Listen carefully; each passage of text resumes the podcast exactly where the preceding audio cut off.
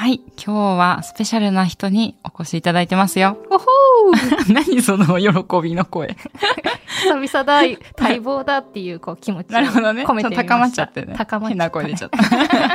えー、木田ひかりです。堀江真由です。そして、沢田亮です。わーいや、自分で言おう。自分で言うの盛り上げはいないるスタイル。あんまりいないですね。あ、朝日新聞、ポッドキャストの人だ。それ、いじってますよね。完全に。いやいやいやいやい。や、多分、あの、最近聞き始めた人はこの人誰だと思うと思うんですけど、皆さん、もうサブリミナルにこう浸透してますよ。毎日透している。毎日。毎日ね。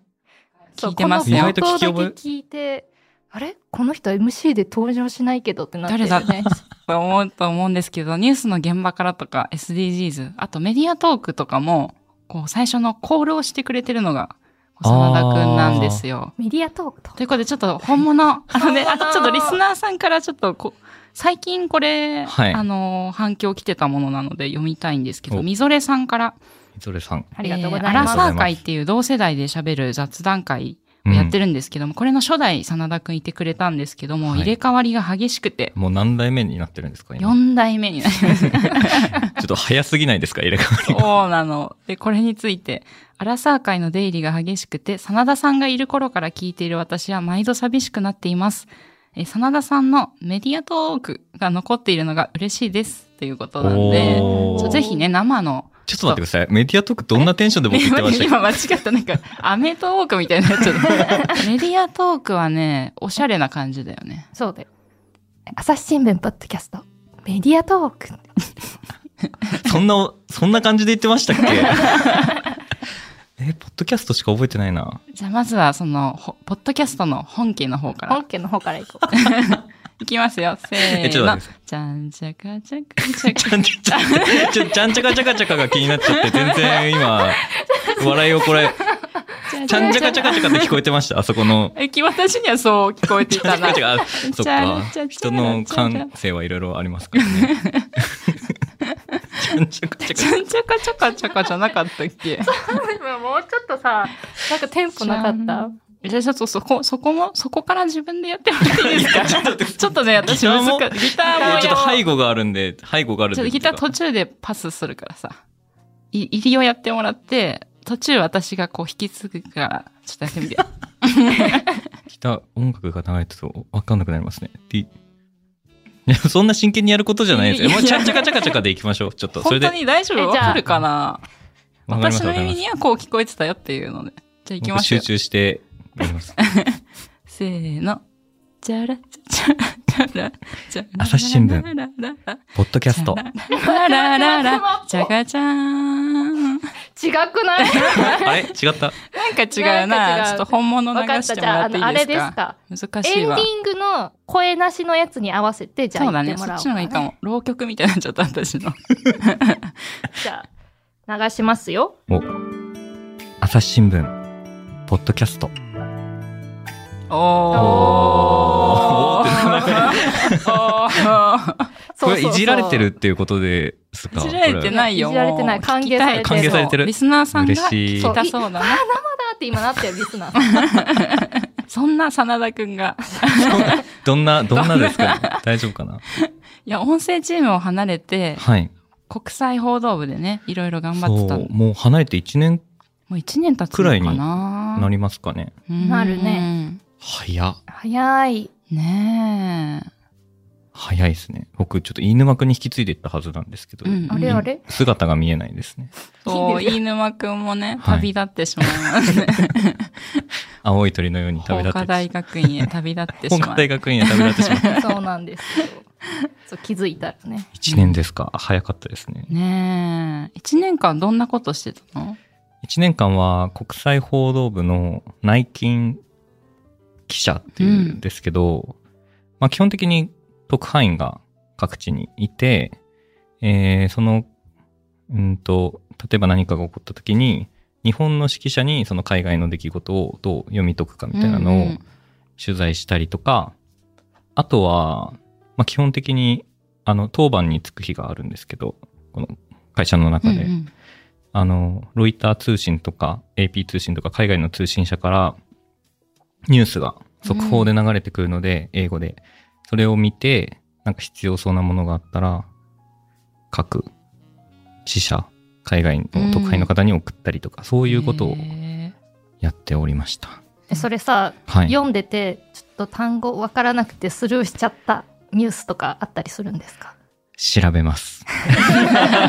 単語わからないな。まあ、いっか。ってね、怒られるから。怒られます。ー えーでも大量に来るんじゃないの？それって。結構来ますね。うん。来ない日は本当に来なかったりして逆に不安になるんですけど、ちょこちょこちょこちょこ来るので、それを、まあ、一個一個見て、意味わかんなかったら調べて、やばそうだったら言うみたいな。うん。今日もね、インタビューしてきたんだよね。今日は、インタビューではなくて、うんうんちょっと、なんか取材です。うんうん。はい。だから、たまに外に出て、取材、たまにというか、まあ、日本国内でできる取材だったら、基本的に結構、外に出て積極的にみんな、内勤の記者も今は取材してるっていう形ですね。内勤は何人ぐらいいるの？内勤は、ちゃんと人数言えないんですけど、いや、ちゃんと人数言えないっていうのは隠してるとかではなくて、僕が記憶してないだけで。でも、10、15人くらいいるんじゃうないん。あそれでシフトで回ってるっていう感じそうですね。シフトで18人うんうん。くらい結構いるねいますね。みんなその海外のその語学留学前の人たちいや、語学留学前の人たちは、今年で言えば4人しかいなくて、僕含めあて。そうなんだはい。あとは、うんと、留学から帰ってきた人とか、海外の特派員から戻ってきた人とか、あと、うん、ちょっと、なんていうんですかね、メジャーどこじゃない言語を喋れる人とか。えー例えば何語なの聞いてもわかんないかもだけど。いやでも、あのーこの夏から新たにヨハネスブルクに赴任する今泉記者がいるんですけど、その人はスワヒリ語専攻でスワヒリ語を喋れるうんうん。とか、あと、よく記事で見かけた人も多いかもしれないですけど、うん根本記者ってういう、ん。根本記者はロロシア語うん。とかですね。あと、まあ、他にも韓国語とか中国語とか喋れる人がいたり、っていう人が、まあ、集まってる感じですうね。ん。で1年間、その音声チームをやってから、はい。記者にまた戻っての1年間だと思うんだけど、はい世界中でさ、もういろんなことが毎日起こってると思うんだけど、はい。なんか特にこう忙しかったりとか、これはっていう時期ってどんなだったのかどう？でもこの1年もずっとなんかウクライナの侵攻はずっと続いてて、まあ、それが常にある、ありつつ、あと、僕が移ってからすぐで言えば、エリザベス女王が亡くなっうん。っていうのがあて、その時も忙しかって、それが終わったらイテウォンの事故があっああ、そっか。イてテウォンもまあ、まだ1年経ってないんだね。ねまあそっか、ハロウィンだったもんな。うん。うんイテウォン結構忙しかったですね。うんまあ僕韓国語使いじゃないので実際の取材はあんまり関わってないですけど、結構日本でできるそのグラフとかうん。データとかそういうところは結構ドタバタしたりとかですうね。んだから海外にいる人たちの原稿とかも内勤で手伝ったりっていうなんか協力で記事を書くことが結構ある感じなの？結構協力で記事書くことありますね。なんかその、基本現場は特派員の方が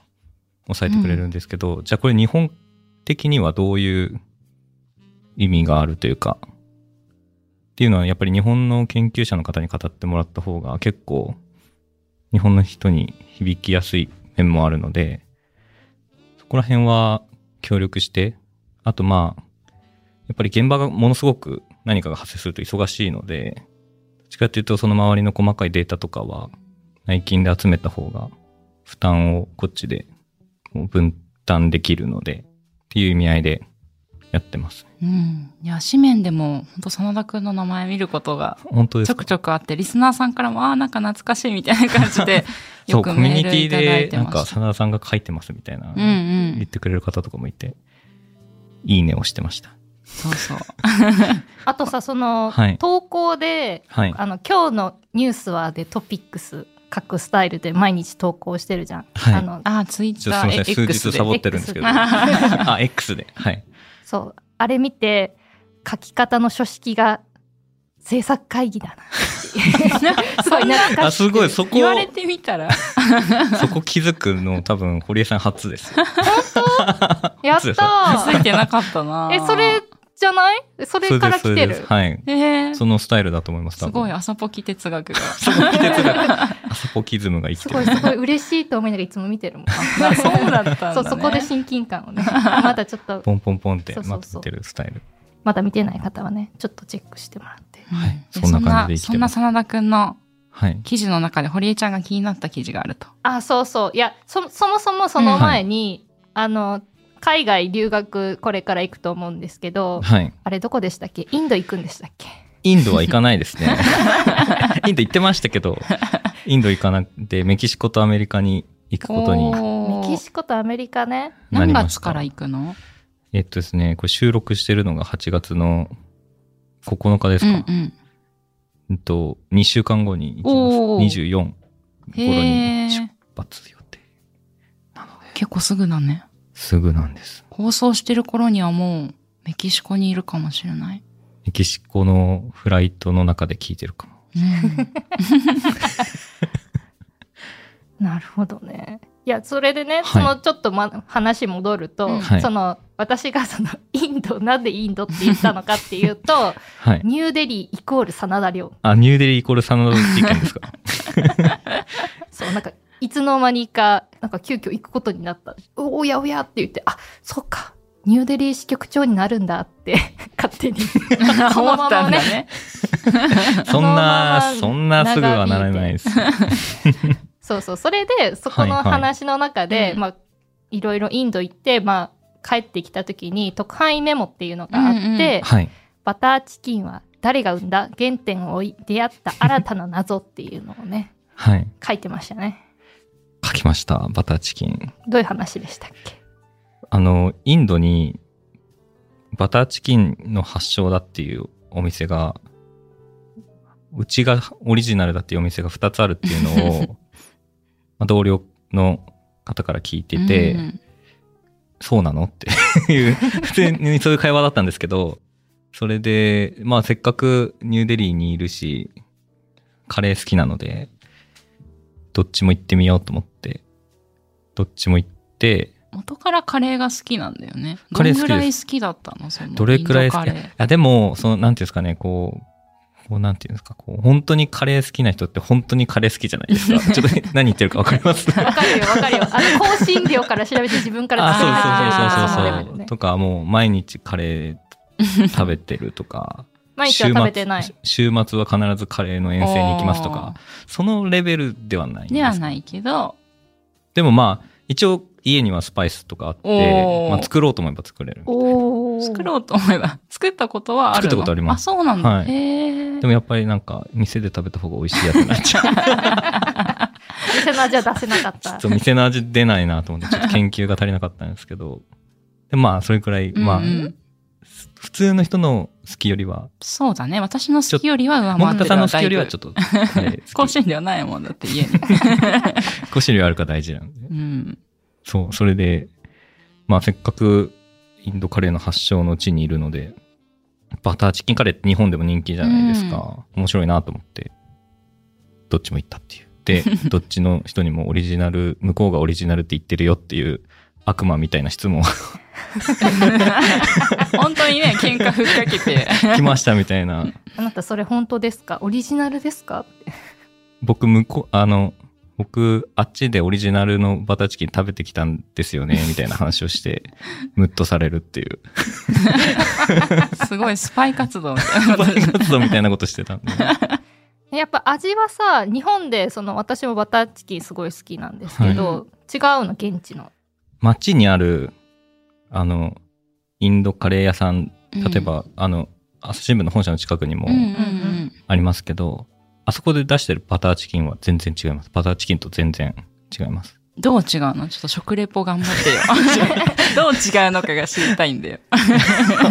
怖い、デスクみたいなこと言って。えー、うんと、甘いじゃないですか？うん、基本的に甘いね、日本で食べるのはね。もうすごい、なんか、あの、甘みが目立つと思うんですけど、うん。むしろ向こうのやつは、どっちかというとトマトの酸味うん。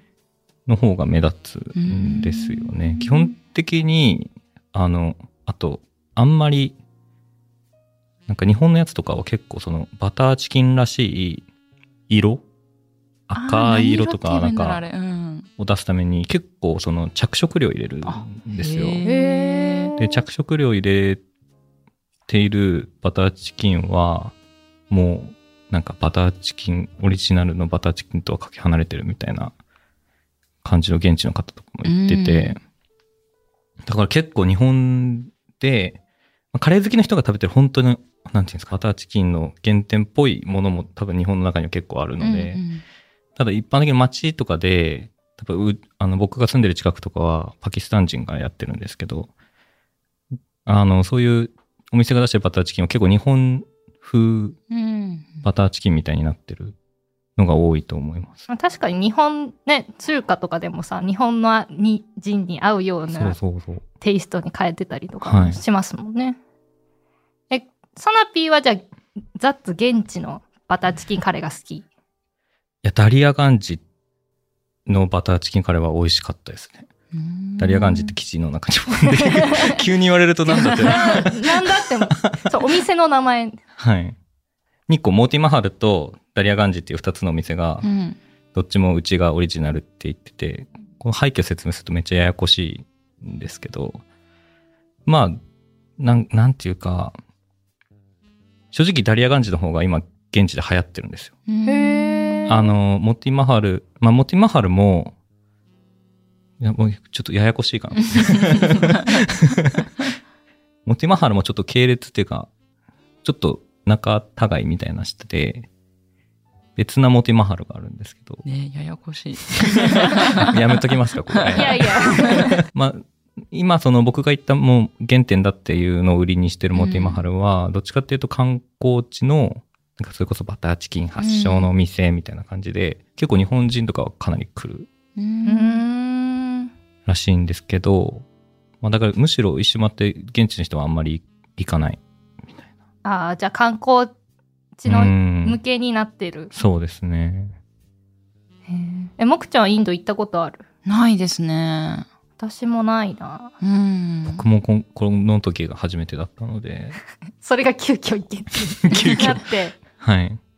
へえ。こ、れ、記事をぜひ読んでいただきたいので、リンクにはあの URL 貼るんですけど、ちょっと面白い段落がこれあってえ、まあそのまさにそのどちらがオリジナルですかっていうか、そういうことを質問したところの答えが後ろから2段落目のとこに後ろから二段落目。あって、はい。あの、モティマハルでまず取材して、オーナーという男性が自信満々に言ったっていうセリフと、あともう一個、ダリアガンジで店員さんが言ったセリフ。これちょっとなんか、現地でどんなテンションで言ってたかを日本語でいいので、ちょっと言ってほしい。ど どういう、再現をね。そう、なんかすごいこう、あのね、私のイメージだとめちゃくちゃこう、なんだろうな、こう頑固なラーメン屋のおじさんとかがあんまり感情も入れず言う感じなのかしら、みたいに思ったんですけど。あーまあそれは私の想像モティマハルのオーナーの方ですか？ああ、そうね、そうそうそうそう。なんだけど、ーまあ、まあいいや、ちょっとそれを、再現。どんなセリフか、まあ記事でも読んでほしいんですけど。ごめんね、今日なんか演劇が多くて。えなんか、あれです久しぶりだかか？らちょっといろいろしてほしくて。演劇部みたいなのでき気たら、分できてない。できてない、できてない。あの、やっぱサナピー来たら、いろいろ声出してほしいなっていう。いろんな種類の声を。いろんな沢田くんをお届けしなきゃっていう。そう、みんなあの、枯渇して、サナピーロスだから。そうそう。枯渇して、供給しなきゃ。供給、需要と供給が成り立ってますか？じゃあまず、まず、モティマハルのオーナえ、これを読めばいいって感じー。ですか？そうだね。これ。れをなんかさ、現地でどういうテンションで言ってたのかな。あー、この時は、とりあえず読めばいいね。え？ちょっと思い出しますね。いや、でもこの時は？モティマハルの人。自信満々に言ったってあるよ。結構自信満々でしたね。なんこれに、難しい。難しい。なんだろう。こう、まあ、その前のは会話をちょっと追っていくと、うんうんうん。日本人かって言われて、で、日本人ですって言って、うんおおそうか、よく来たねって言われて、で、なんで来たのって言われたから、いや、ここが、あなんか、あの、バターチキンカレーが好きで、うん。ここが発祥、なんか他のところも発祥って言ってるけど、なんかここが発祥とも聞いたので、うん来ましたっていうふうに言ったんですよ。すごい嫌なやつだったと思うんですけど、急に来てね。日本人が何言うとんねんと。どっちが発祥なのかなと思ってっていうふうに言ってきたら、結構なんか、ふん、みたいな感うじで。で、私たちがオリジナル、他は嘘ついてるよっていうふうに、おあーー、テンションがなんとなく伝わってくるな嘘ついてるんだと思って、本当ですかとか言って、聞いたら、本当だみたいな。見ろみたいな。昔日本の雑誌に紹介されたことがあるんだって言って、発祥の地として。おーでもそれ、日本の雑誌に紹介されたからって発祥かわかんないですみたいなことを言って結構議う論わー結構攻めたね。でも最終的に仲良くなったんうーで、ん。仲良くなった。わかりましたと。え、こっちが先に取材に行った？こっち先に取材来ました、うんモティマハル。それのネタを持ち合わせて、ダリアガンジに行ったわけですね。ダリアガンジ行きました。同じ日に。昼にモティマハル行って、夜にダリアガンジ行ってて、うん僕はこの日バターチキンカレーばっかり 食べてるという。てんね。はい。で、こっちはオーナーじゃなくて店員が出てきた。店員です。店員で、まあ普通にバターチキンカレー一つって頼んで、うんう食べますよね。で、食べ終わった頃に、私たちがオリジナルのバターチキンカレーいかがでしたかって言われて、やばい、ちょっと面白すぎるなそれはさ、そのさ、前振りしてなくて急に言ってきたってこと？いやでもちょっと会話したんですよ。ここがオリジナルなんですよね、みたいなことをまた僕がふっかけたと。ふっかけて、で、その店員もそのふっかけられたこと分かってるから、僕たちのオリジナルのバターチキンカレーどうでしたかって言われて、最高ですって。どっちもどっちでなんかいいね。こう雰囲気が現れてる。というのが今声色でやってもらってすごい、ポッドキャストならではだね。い い持ってってますね 面白いなそう。だからね、あの、海外行く前にすでに海外に行ってたっていう。そうなんですよ。結構内勤の記者もたまに出張で海外に行くことがあるぁので、うん僕はインドに行かせてもらっこの時でも、そのカレーの取材で行ったわけじゃないんだよね。本筋ってか、た。カレーのはなんでちょっと、あの。弊社の経営状況的にですね、カレーの取材でインド行けっていうのはなかなか許してもらちょっと僕カレー好きなんで、インド行ってきます。え、許してくれないんですよね。この時、あの、岸田総理がうん。インドのモディ首相と会談をすると。そこで、なんていうんですかね、あの、フォイプっていう、あの、自由で開かれたインド太平洋の実現に向けて新たなプランの発表みたいなのがあるんですけど、この次の日に、えっと、インドから岸田総理がウクライナのキーウにうん。電撃訪問したっていうのがあって、まあその時タイミングで同じホテルにいたので。僕も見つけられなかった一人なんですけど、なるほど。総理を見つけられなかった一人ではあるんですけど、ど。そっか、後から分かったんだ。後から分かったというか翌日に分かりましたね、もう。翌日にあの助手、インドの取材の助手さんがいるんですけど、うんで、なんか、総理がキーウ行ってるよって言われて、おー、取り残された。取り残されて、行かなくていいの？みたいな。いうん。や僕はインドに残るよ、みたいな 会話をしてました。その後に行ったの？このバターチキン。バターチキンは、総理がキーウに行った後に来ました。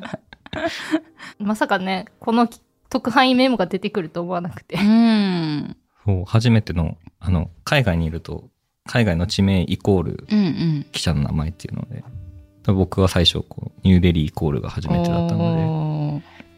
そっか。はい。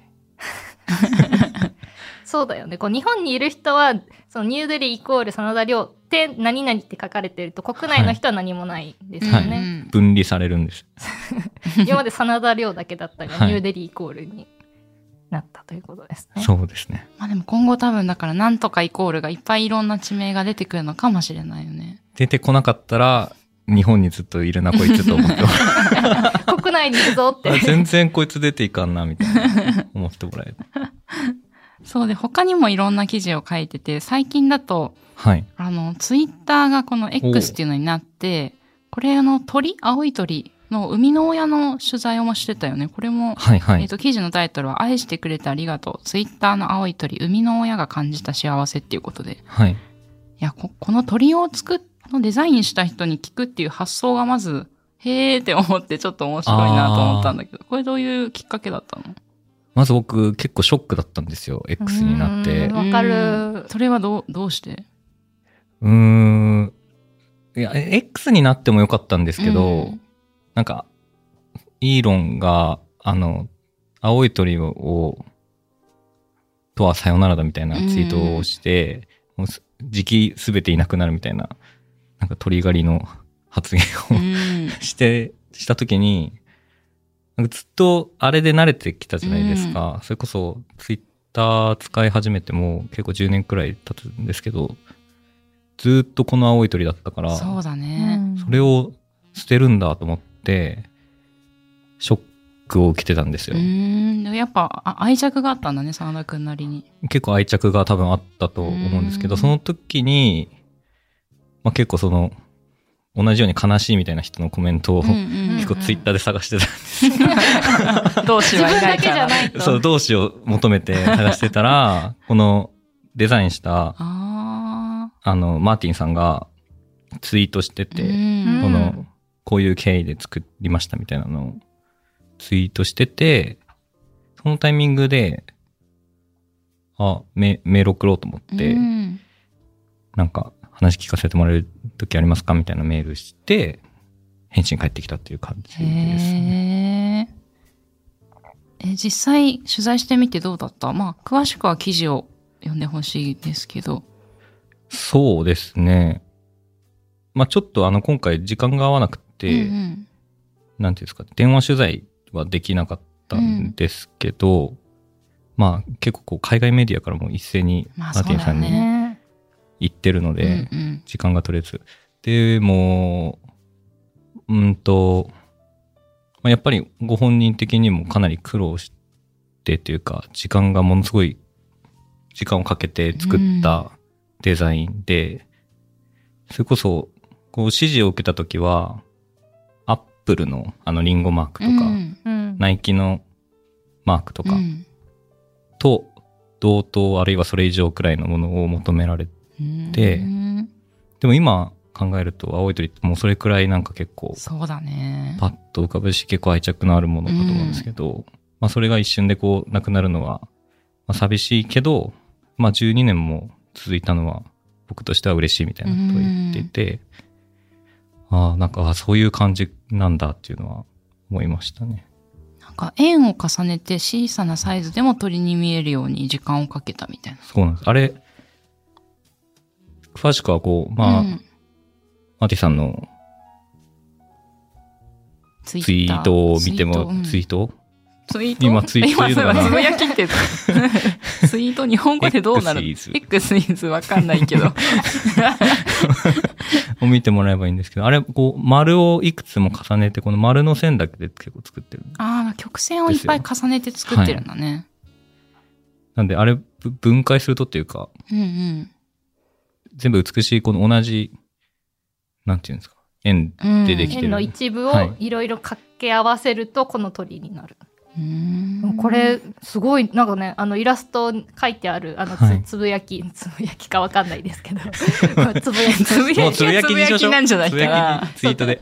つぶやきでその円がいろいろ書かれててこの鳥がねああの姿が描かれてますっていう写真見ると、へえって思ったよね。うーん。で、結構この鳥がいなくなるってなった時に、日本からも結構、マーティンさん宛てに結構メッセージがうん来たらしくて、まあそれも聞いた時になんか本当にそういう言葉をたくさんもらえるくらい愛されてたんだなっていうのがご本人の中でもあったらしく。この悲しみのつぶやきであのサラダ記念日で有名な俵町さんはい。がそのつぶやいてた時に、はいはいあの琴の葉をついと加えて飛んでゆく小さき青き鳥を忘れずこのままでいいのに異論は届かないマスクの下に唇を噛むうわ、異論は届かないそう。イーロンさん。ツイート。ツイートねすごい。いや、さすが、プロと。すごかったですね、このツイート。そう、だからそれを見て、この一気にその鳥への、いや、私もすごいこの鳥好きだったから、なんかその寂しさと、うんなんでなんだっていうのが伝わってきたなと思ってましたね。はい。確かにでも本当に色も変わっちゃったし黒になったから、なんかもう普通にこうスマホで1日2日ぐらいは探せなかった。なんか、で僕あれあれあれどこだっけみたいな。僕抵抗してるんですよ、今。どういうこと？あ、わかった。更新しないで。もう鳥かごに青い鳥を。それはそれでなんかちょっと重いな。重い愛か。が重かった。でも黒くなりたくないから、うん自動更新を停止して。まだアイコンはツイッターのまますにごい。鳥確保してます。確保してる。私でもさ、これ最初パッとそのツイッターのアイコン見て、ふと、あれ？ツイッターって青い鳥だっけ？白くない？って思ったわけ。ああ、白い鳥、確かに。そう。いや、そしたら、その、いろいろ見ると、白も青もいるなと思って。あ。あの、周りを、あの、青が要はツイッターのイメージカラーなんですよね。だから、元の鳥としては青いんですけど、それをこうね。なんていうんですか、アプリのあの、青い背景にすると、白くなるんですよ、あの鳥が。なるほど。白、青い鳥が白に変化して今に至るっていうこと。はい。あでも、まあ、基本的には、あの、青、青い鳥うんううんうんん。なんですよ。今のあの、ツイッター開いたら、X ってこう、うんうんなるね。あれも、あの、なんていうんですか？アプリだと黒いじゃないですか。ん？黒背景に白文字うんうん。ですけど、ウェブサイトでツイッター開くと X は黒、黒文字ですよね。あれと同じ現象です。なるほどえーだと思います、多分。えーこれまた戻ってきてくる日はないのかな？いやー、どうかなまあ、イーロン・マスクがいなくなったら、戻ってくるかもしれないですけど、まあでもなんかその、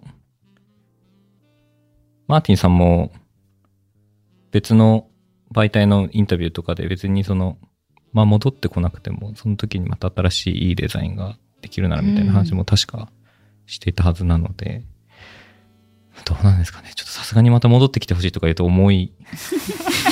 今閉じ込めた状態だもんね。でもそれ限界あるよね。いつか更新しなきゃいけないいから。つか来ますから、もう間もなくお別れの時はやってくるので。あらーいやーでもね、そんな節目に。ねほんといろんな記事を書いていてこれ、面白かっ記事のタイトル気づきませんでした？た。なんだろう？なんだろう？ないないない。もう一回読もう。愛してくれてありがとう。ツイッターの青い鳥。生みの親が感じた幸せ。ね、逆から読むと。いやいやいや、そういうのじゃないんですけど、いやでもこれ、気づいた？ええ、な、え、何？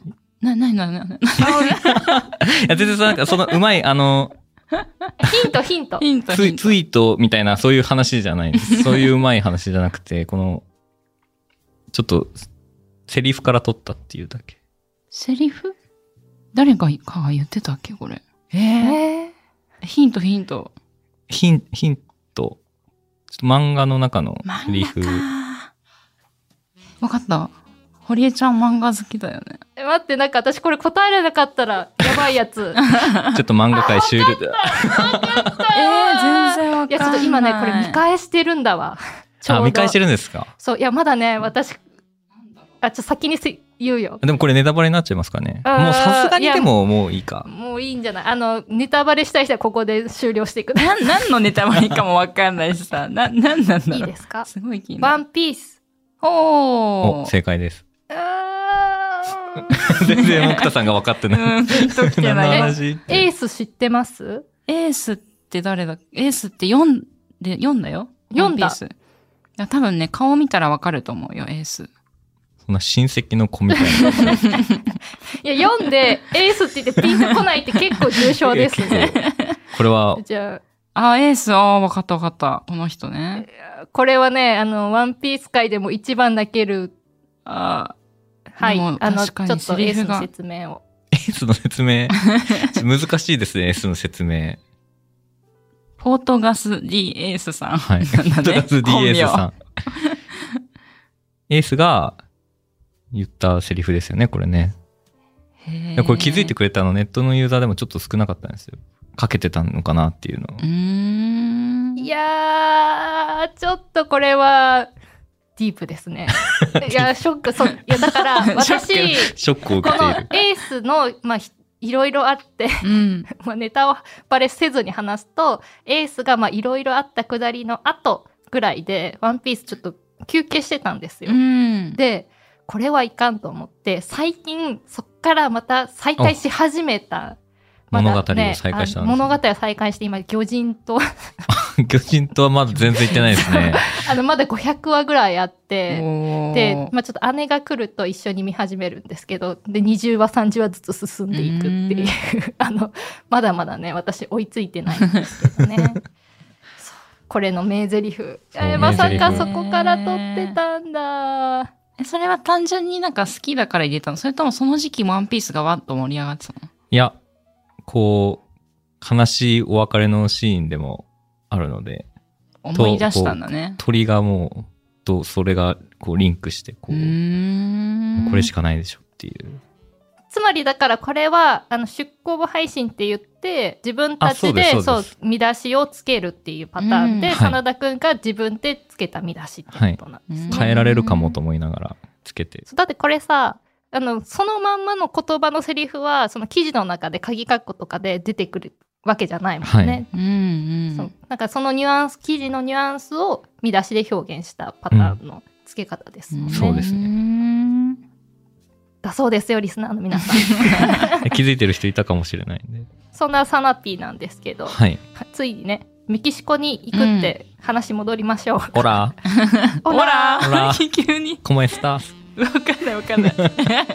何今のコメント朝日新聞ポッドキャスト楽屋裏ではリスナーの皆様からトークテーマも募集しています。ハッシュタグ朝日新聞ポッドキャストでつぶやいてください。